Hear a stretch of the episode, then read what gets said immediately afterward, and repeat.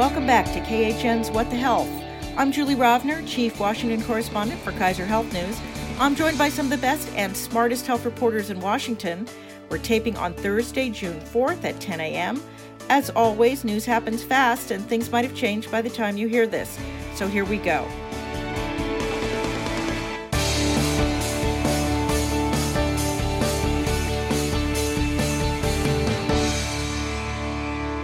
Today we are joined via video conference by Joanne Kenen of Politico. Good morning, everybody. Alice Miranda Ollstein of Politico. Hello. And my KHN colleague, Mary Agnes Carey. Welcome back, Mac. Thanks. Great to be here. Later in this episode, we'll have an interview with Jonathan Oberlander, who's a health policy professor at the University of North Carolina, Chapel Hill. He's also the editor of the Journal of Health Politics, Policy, and Law. The journal has just released a series of papers on the very timely subject of the relationships between health inequities, structural racism, and COVID 19. But first, let's do the news. So, last week we were talking about how states were taking baby steps at loosening their lockdowns, limiting groups to no more than 10 in most cases. Now we're seeing these massive demonstrations with even people who are trying to keep social distance being pushed together by other protesters and by police. And however important this moment is, there is still a pandemic out there. How big is the concern that we'll see a second spike in the coming days and weeks from all these people spending so much time crowded around each other? It is a big concern. Um, I will put it in context, though, a lot of things are true at the same time. A lot more people are impacted by the lifting of the lockdowns and resuming normal business and going to restaurants and stuff than are participating in the demonstrations, even though those are large in many major cities. So I think we can't necessarily attribute if a spike comes in a couple weeks we can't necessarily attribute it to the protest because far more people are just you know gathering at restaurants and at friends houses and going back to the office. That said gathering thousands of people together in a protest setting is definitely a risk especially if people are not wearing masks when people are chanting and shouting, there is an increased uh, risk of contagion with droplets. And like folks we've interviewed and our reporting have said, the police tactics of herding people together into small spaces, arresting them, putting them in vans together, putting them in cells together, is an even bigger risk, as well as the use of chemical irritants like pepper spray and tear gas that make people cough you could have a lot of asymptomatic carriers that are spreading without knowing it. It's interesting that some of the public health departments around the country are actually tweeting out advice on how to minimize risk. You can't eliminate it, but how to minimize risk and keep yourself safe at the protest. New York City is one of them. Just obviously masks. You know, try to keep separate, be in a small group and keep your group away from another group. But crowds are not I mean, they're crowds.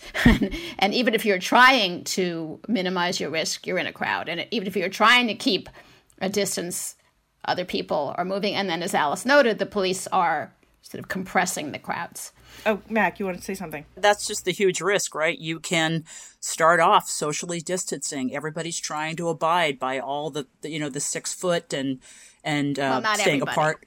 Not everybody. Some people are, but if you, even if you're trying, if the perimeter is squeezed, if you are pushed back by law enforcement officials, a lot of these precautions can't be maintained, and that is definitely a concern.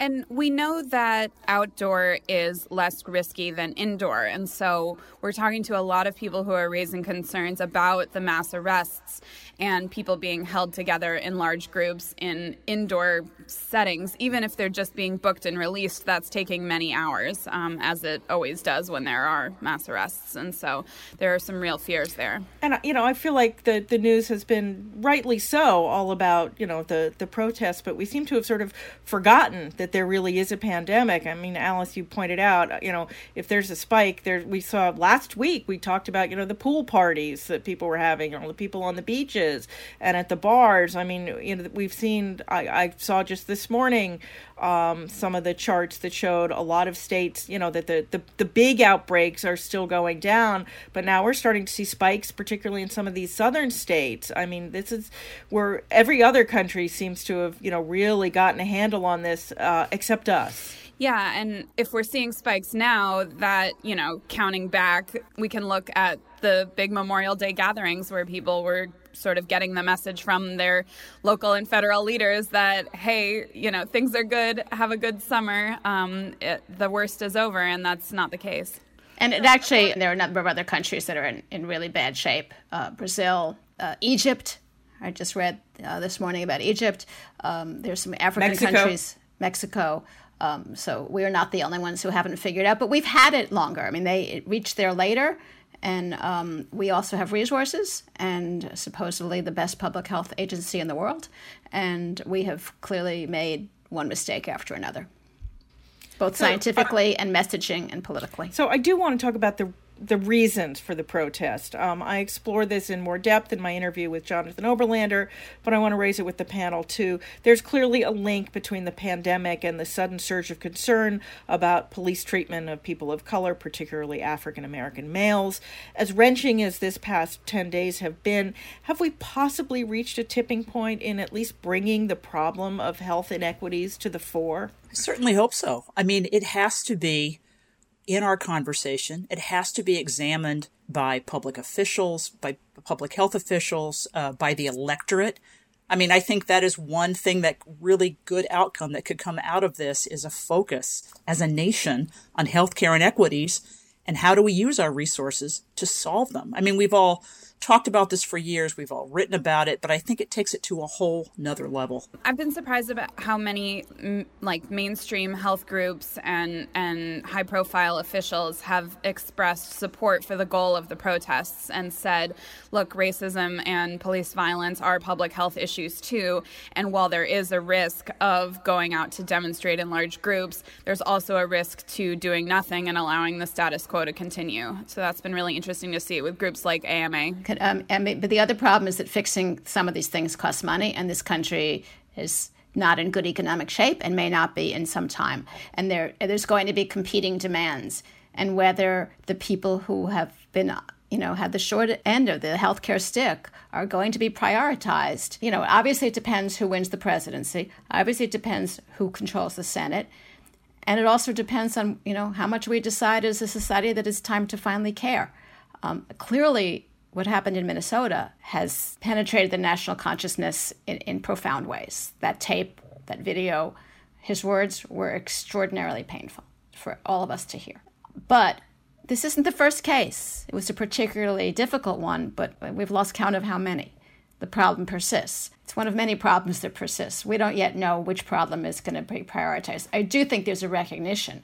Even the nursing home um, situation, which we're all, I mean, the whole country's disturbed about, the deaths in the nursing home, a lot of that infection is coming in from staff that's asymptomatic. They're cl- clearly not being negligent. I mean, not that there's no nursing homes that have problems, there are, but even in good nursing homes, they're having COVID and they're having deaths. Some of it is coming in from staff that doesn't know they're infected. Many of these staff are very low paid people who live in these hard hit urban communities. Many are black, many are immigrants, they're not paid well, they don't have sick leave and they're the victims of the disparities and the inequities, and then they're bringing it to their workplace and um, infecting a particularly vulnerable population. It, it, it, comes back to testing and it comes back to, to healthcare equity. Yeah, I just, you know, on, on the one hand, I wonder, you know, we have seen, we've certainly seen a national awareness about gun violence and i think you know sort of the the reaction um, to the to the obviously to the to the florida shootings where you know although we haven't seen anything happen because of it and i wonder whether this is going to be more like that where suddenly at least everybody is aware of the depth of the problem or if you know maybe maybe something could actually happen in the context of other things. And i also wonder how much of this is you know people are so stir crazy from the being cooped up inside that you know that every everybody's fuse is shorter than it would normally be. Um, and and I wonder, you know, how much of this is that, and that the people most affected by all of these different competing national horrible problems are are the same groups. So the people most um, impacted by the pandemic are the same people most impacted by police violence and and are on the front lines of these protests. And so I think that all of that stress and pain and seeing loved ones die from these multiple causes adds up and contributes you know, it's traumatic and it spills out in in these ways that we're seeing. Well, it is not over. Um, so I want to sort of talk more about international health. I know this seems like a million years ago, but it was really only six days ago that President Trump pulled the U.S. out of the World Health Organization, or said he was pulling us out of the World Health Organization. It turns out he can't just do it. It's kind of like Britain leaving the EU. Uh, he needs Senate approval, and the U.S. needs to pay the millions of dollars that we owe the UN agency. But I want to turn this around a little bit. Why would it be important for the U.S. to stay in the WHO? They're coordinating vaccine trials and looking at the global uh, growth of the pandemic and the response. And if we leave that table, we, you know, could maybe not get access to vaccines that we need or information that we need. I mean, it's just, you know, a lot of people have criticized this. It's just not a smart strategy. Right. There's, and it's not just on, um, on, on the coronavirus. It's also on HIV AIDS, tuberculosis, malaria, developing the flu vaccine for next year and then the year after. Many things, whatever the flaws of WHO are, and I think it would be hard to find somebody who says it's flawless. But they have a pivotal role. They're a nexus of global health. They've made mistakes. There's no country in the world that has not made mistakes on coronavirus. The best of them have made mistakes. There's too much we just don't know about it. It's too big a problem. We can't wrap our, you know, we're learning every day, and some of what we think you know, some of what we thought we know in February, we found out is wrong in June. And some of what we think is right in June, where we're going to probably learn by September is wrong. So, you know, whatever the problems with the, the WHO bureaucracy, their response, the relationship to China, or whatever, they are the World Health Organization. And the United States, last time I looked, was still part of the world. And by withdrawing as their biggest financial contributor, it hurts both us and them and the rest of the world. And it loses us the influence in the future. And I, I want to point out that President Trump sent this open letter to the WHO saying, You have 30 days to make reforms. The reforms were not exactly detailed. And then after 11 days, President Trump said, you haven't made the reforms, we're leaving. So it was not really a transparent opportunity for the WHO to, you know, address the, the concerns raised by the United States. But um, we're going to lose that soft power and influence. And if the criticism is that the WHO is too deferential to China, this will only increase that, if anything. The other thing is that the WHO is a vehicle for us to participate. Not just do we get things, it's a vehicle for the CDC to participate around the world. And that includes earlier surveillance and th- you know seeing helping detect things that might hurt us. Obviously this wasn't detected fast enough. It wasn't told the rest of the world didn't learn fast enough. There's all sorts of things that went wrong in December and January. But the CDC's international role is facilitated through the WHO that directly benefits us and it benefits the world because for all the mistakes the C- CDC has made in this pandemic, and we're going to be looking and examining those for you know months, if not years to come, the CDC also working with WHO was one of the ways that you know we, we eliminated smallpox. We made huge gains around the world in childhood diseases and infant mortality and, and childhood vaccination.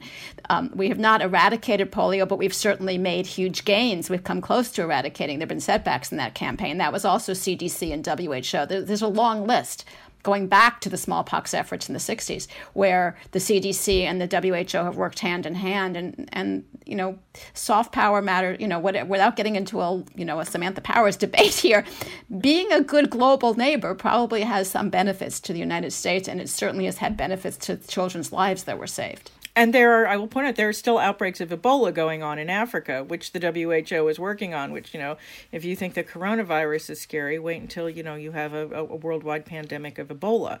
Um, so it's not like the, the WHO is, is sitting on its hands. Um, all right, well, back to the U.S. Um, it was only a couple of weeks ago that we talked about whether the COVID crisis would convince some of the 14 holdout states that haven't expanded Medicaid to change their minds. Well, apparently that was exactly backwards. Now we are hearing that some of the states that were planning to expand, or at least tiptoeing in that direction, are pulling back because of the impact the pandemic has had on their state budgets.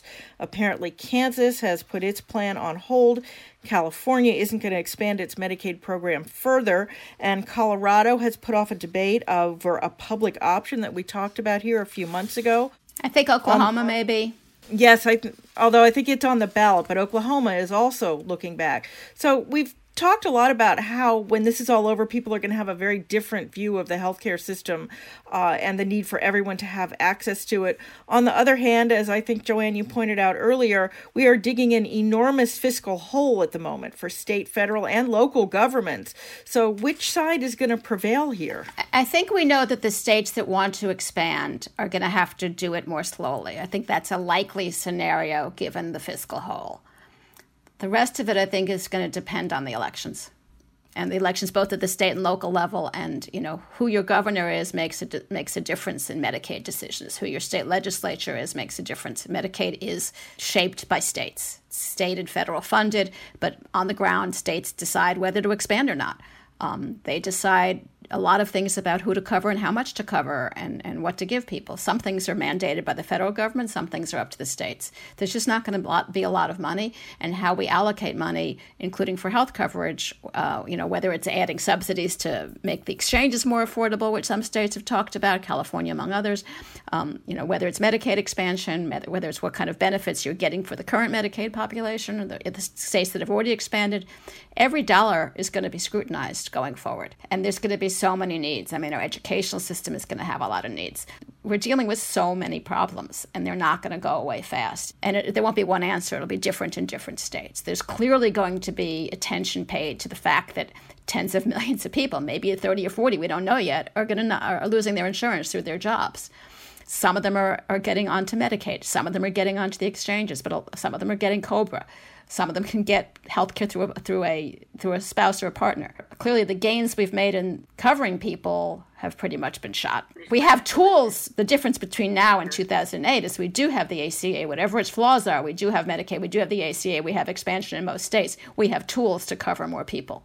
That those tools did not exist in prior economic crises, but we still have a lot of uninsured people. But money may also impact the ability to use those tools at the federal level, right? If Joe Biden were to win the White House, if Democrats were to take the Senate back, um, they would have probably the slimmest of margins. So that will hurt their ability to, if they wanted any kind of changes to the ACA to help these folks or additional money for Medicaid to states or the public option. All those debates, I think, are going to be a lot harder to have at the federal level and you may have you know hospitals who cut back on the elective procedures and variety of in things that raised them a lot of revenue during covid will probably come back and push even harder against any kind of public option financing change so this revenue impact it's hitting at the federal level at the state level and it could really sideline a lot of these debates as you talked about earlier julie that were heating up in the states, whether it be the public option or the Medicaid expansion. So we could see these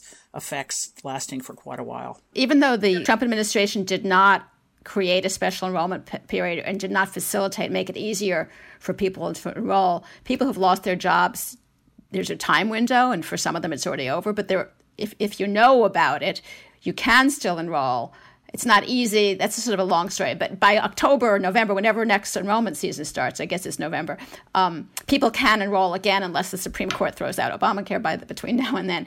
And you will see, presumably, you'll see a lot more people getting coverage then through the exchanges. That will mean um, more money will be spent on subsidizing them.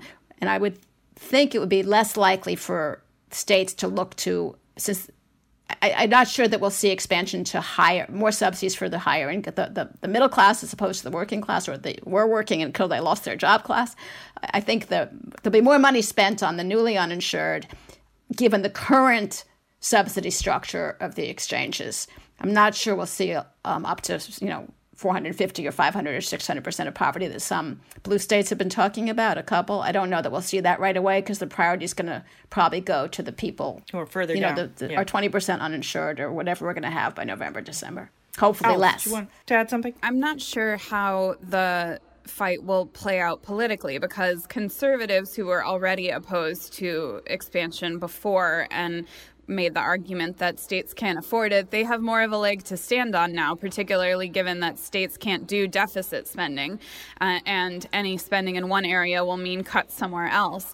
Um, the federal government can. The federal government could send a bunch of money towards these programs if they wanted to. Um, our current federal government does not want to, obviously, um, but we don't know. They already did send right, a lot of money. Right. They just don't want to yes. send any more Exactly, yeah. But also, I think that with so many newly uninsured people, you could see more of a constituency in clamoring for things like Medicaid expansion. I mean, we, we saw sort of the rise of defensive Medicaid in, in being very influential in the 2018 election. And we could see more of that going forward. And we could also see more of the discussion of questioning tying insurance to employment to the extent we do in this country and what happens to that during a mass unemployment um, event, given that people are not likely to all regain their jobs and the economy is not likely to bounce back very quickly. Yeah, we will we will see how this goes. All right, one more this week. Um, something that happened, I think, at midnight between Friday and Saturday. So I don't think it got nearly as much coverage as it should have. The Supreme Court ruled against two churches in two states, California and Illinois. Actually, I think it was three churches in two states that were challenging governors' inclusions of religious services in their public health restrictions on large gatherings. What was most notable about this, at least I think, is that Chief Justice John Roberts not only sided with the four liberal justices, but wrote his own brief opinion, basically asserting the primacy of public health in this case. I'd suggest that that would be a one off for Roberts, but he seems to be making kind of a habit these days of tacking to the middle, if you will. Um, what do you guys take away from this? And does it suggest something for the, the ACA case that, uh, that we're going to see later this fall? We don't know what he's going to do on the AC. I mean, we've he's held it, he's upheld it before. He doesn't like it. He held his nose, but on legal grounds, he upheld it. So, do we sort of anticipate for him to uphold it again? There's reason to think that, but I don't know that, that we think he's always going to be a five four. He won't be in th- this case was interesting because the other conservatives on the court said that the you know California and the other states were discriminating. They were letting businesses have 50% capacity and churches only 25, I believe. Other people have pointed this out too. It, you know, in a church you're there for several hours. You're singing. You're you know in a, in a store you're going in and out or you're picking something up and leaving. It's not this. You're not necessarily sitting next to somebody. And he just said, you know, we're a court. We're not public health people. I'm, I'm going to let the public health people handle this one. I mean, we've seen we've seen more than a one-off with Roberts. I don't know that we've seen a pattern that will, uh, you know, the Supreme Court is the Supreme Court. You never really quite know what they're going to do.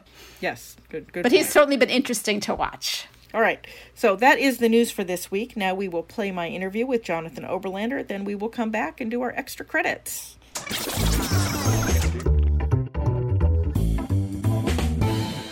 We are pleased to welcome to the podcast one of my favorite academics, Jonathan Oberlander. John is a professor of health policy at the University of North Carolina, Chapel Hill, where he teaches and writes interesting stuff about Medicare, the Affordable Care Act, and the politics of our healthcare system in general. But we've asked him here today because of another hat he wears as editor of the Journal of Health Politics, Policy, and Law.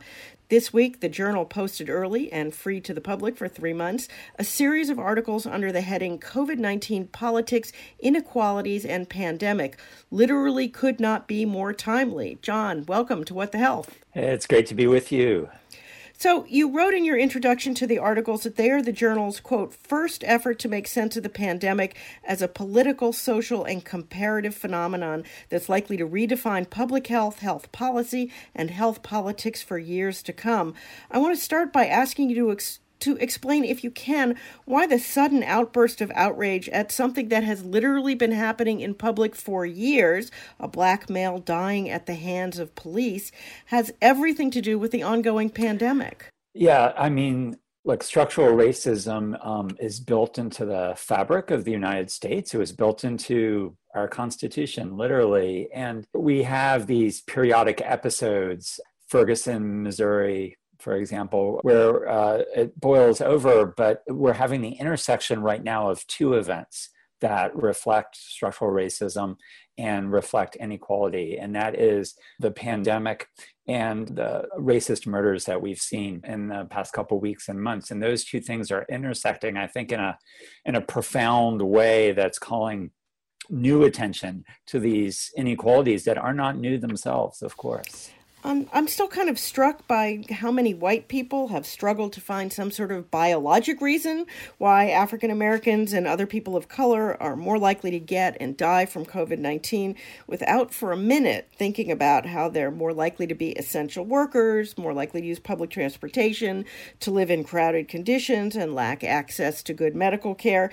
Is this perhaps a turning point for the issue of health inequality and social determinants of health? I hope it is, but I don't know that we can count on that. There is a um, long history, not just in the United States, of scientific racism, of trying to postulate inherent health differences that reflect differences in genetic makeup and, and biology and so forth. And um, that, by and large, has been junk science. And um, what really is, uh, some of the authors in our special issue take pains to emphasize, what really is happening here is a reflection of racism not race as, as a biological or genetic um, concept. Um, there is profound attention right now, profound urgency right now. I think a um, reawakened sense of the structural factors that determine health and racialized health inequities, whether that persists um, one month from now, six months from now, a year from now. I don't know. And it's, as many people have said, it's not enough to talk about this. We, it's the same story over and over. We keep having these episodes and talking about it. The question is, are we actually going to do anything? I was particularly struck by Sarah Gollust's piece about public communication failures getting out a public health message has always been hard. Um, obviously, it is a long academic exercise figuring out the best way to connect to the public with health information. Obviously, today, where everybody gets their information from different places and everything is politicized, it's even harder. Is this something where sort of public health communicators are going to have to go back to the drawing board and really rethink how they try to communicate with the public? It's it's a new challenge, and as that piece by Sarah and uh, Rebecca Nagler and Erica Franklin Fowler shows, uh, the response to this pandemic, communication to this pandemic, has been mediated very powerfully by partisanship, and we know that Democrats and Republicans have responded differently, um, not just in, in how they think about the pandemic and how serious they regarded uh, coronavirus, but in the actions they have taken or not taken. And we've seen that red blue divide, that partisan divide in the media, we've seen it in public response, we've seen it in state responses, and the politicization of health, which is really what that piece is about, I think is a um, powerful challenge for public health communication about how do we get a message out that should be a unified message about public health that should not be partisan. How do we get that out in an environment that is so thoroughly thoroughly politicized and so thoroughly partisan. And you alluded to this earlier. We in the US and in most of the world have such short attention spans right now. It seems suddenly the news media has forgotten we're still in the middle of a pandemic how do you get people and policymakers who also have short attention spans to pay the kind of sustained attention it's going to take to make progress on difficult problems like these? It's it's a great question, particularly because this pandemic had been predicted by public health professionals for years, and people who specialize in this had said it's just a matter of time when it's coming. And yet, as you can see, um, clearly our preparations were inadequate and this question of issue attention cycle and um, our attention spans in, in these days of smartphones and these days of Twitter and everything else is so short. And I think in a way it, it, it really rests on leadership and that's a problem right now in the United States because we do not have the kind of leadership that's thinking long term and thinking long term beyond the next news cycle about the kind of investments we need to make, the kind of changes in social policy and public health we need to make. Is there something good that might come out of all of this? I mean, everything feels so bleak right now, but at least people are paying attention. Yeah, it's, it's it's this is a really dark cloud or series of clouds, and I think it's hard to find a silver lining. I do think, at least in the short term, people recognize and see the importance of public health.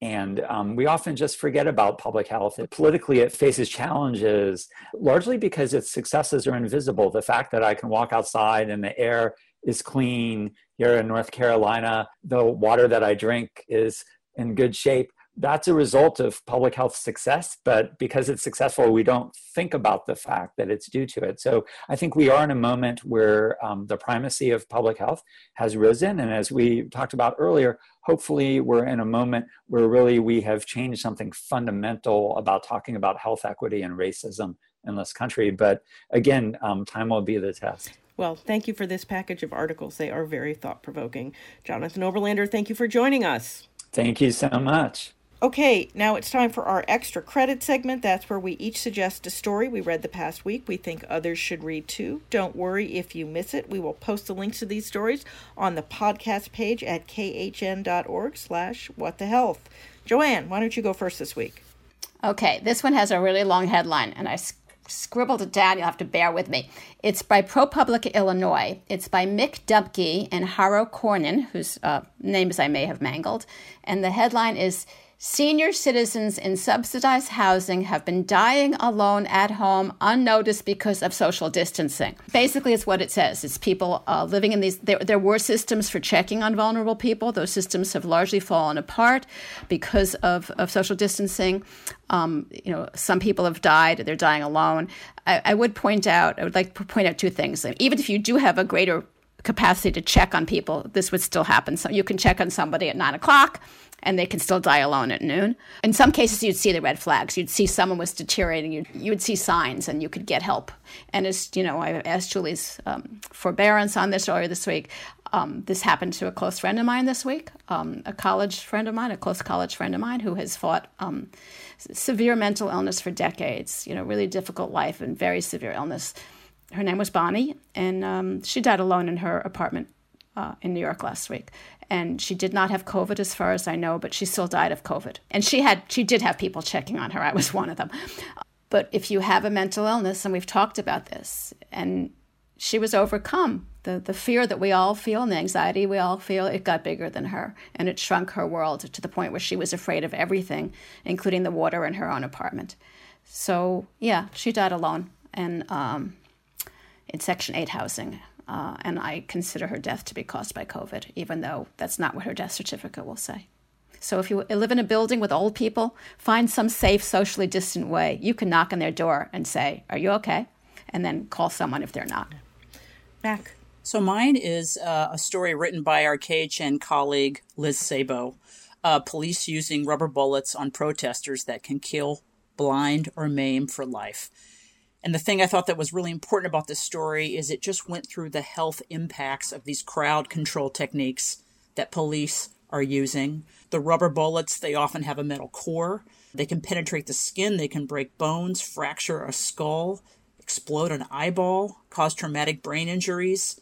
I mean, they're just phenomenal, and people should read this and think about it. Liz also goes through some of the other items that have been used by cops the acoustic weapons, the sound cannons, the concussion grenades. They can harm hearing, and there are many, many others that she went through. So I think as we all look at the protests and look at the police response, looking at these crowd control techniques, from the health standpoint is incredibly important. And it's a story that has got a lot of pickup all over the country because I think people are really interested in this and should read it. I know I was interested in this. I mean, you know, we, one of the things that we've seen on cable TV is reporters getting, you know, tear gassed and That's hit right. with rubber bullets on live TV. I mean, if you haven't seen the pictures on Twitter, look. Yeah. Because it, they're incredible yeah, there have been a number of people who've lost eyes and had other kinds yeah. of damage from these quote unquote, you know, non lethal crowd con- disperse con- techniques. Alice.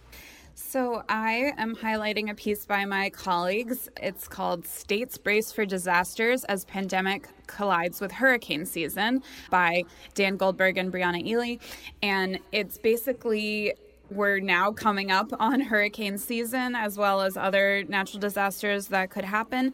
And not only are the emergency management and all the officials who respond to these different things stretched so thin already by participating in in the pandemic response efforts we're short staffed heading into that time but also there's a lot of concern about how the things that we normally do for disasters, like evacuating people and keeping them in shelters, or all of these different things, could be themselves risks for spreading coronavirus. Also mentioned in the piece, um, heat waves in major cities, including New York, where people um, who can't afford air conditioning go to these cooling centers. That could also be a risk. And so a lot of states are scrambling right now to not only plan for these natural disasters, but also to plan in a way that can keep people safe, wearing masks, socially distant in contexts where that's very challenging. All right, well, mine is from the New York Times. It's called The CDC Waited Its Entire Existence for This Moment. What Went Wrong? It is by an entire team of reporters Eric Lipton, Abby Goodnough, Michael Shear, Megan Twohey, Apoorva Mandavilli, Sheri Fink, and Mark Walker. It is a deep dive, a very deep dive. I actually listened to the audio version, which is really cool, but it was 37 minutes long, uh, into the CDC role, or more accurately, non role, in the COVID 19 epidemic. Uh, it seemed to be a combination of long standing underfunding, weak leadership, and not surprising, partisan politics. I found it well worth my time, and you can read it or listen to it. So that is our show for this week. As always, if you enjoyed the podcast, you can subscribe wherever you get your podcast. We'd appreciate it if you left us a review. That helps other people find us too. Special thanks, as always, to our intrepid producer, Francis Ying, who makes us all sound okay, even though we are in different places. Also, as always, you can email us your comments or questions. We're at whatthehealth at kff.org, all one word, or you can tweet me. I'm at Jay Rovner. At Mary Agnes Carey. At Alice Ollstein at Joanne Kenen. We will be back in your feed next week. In the meantime, be healthy.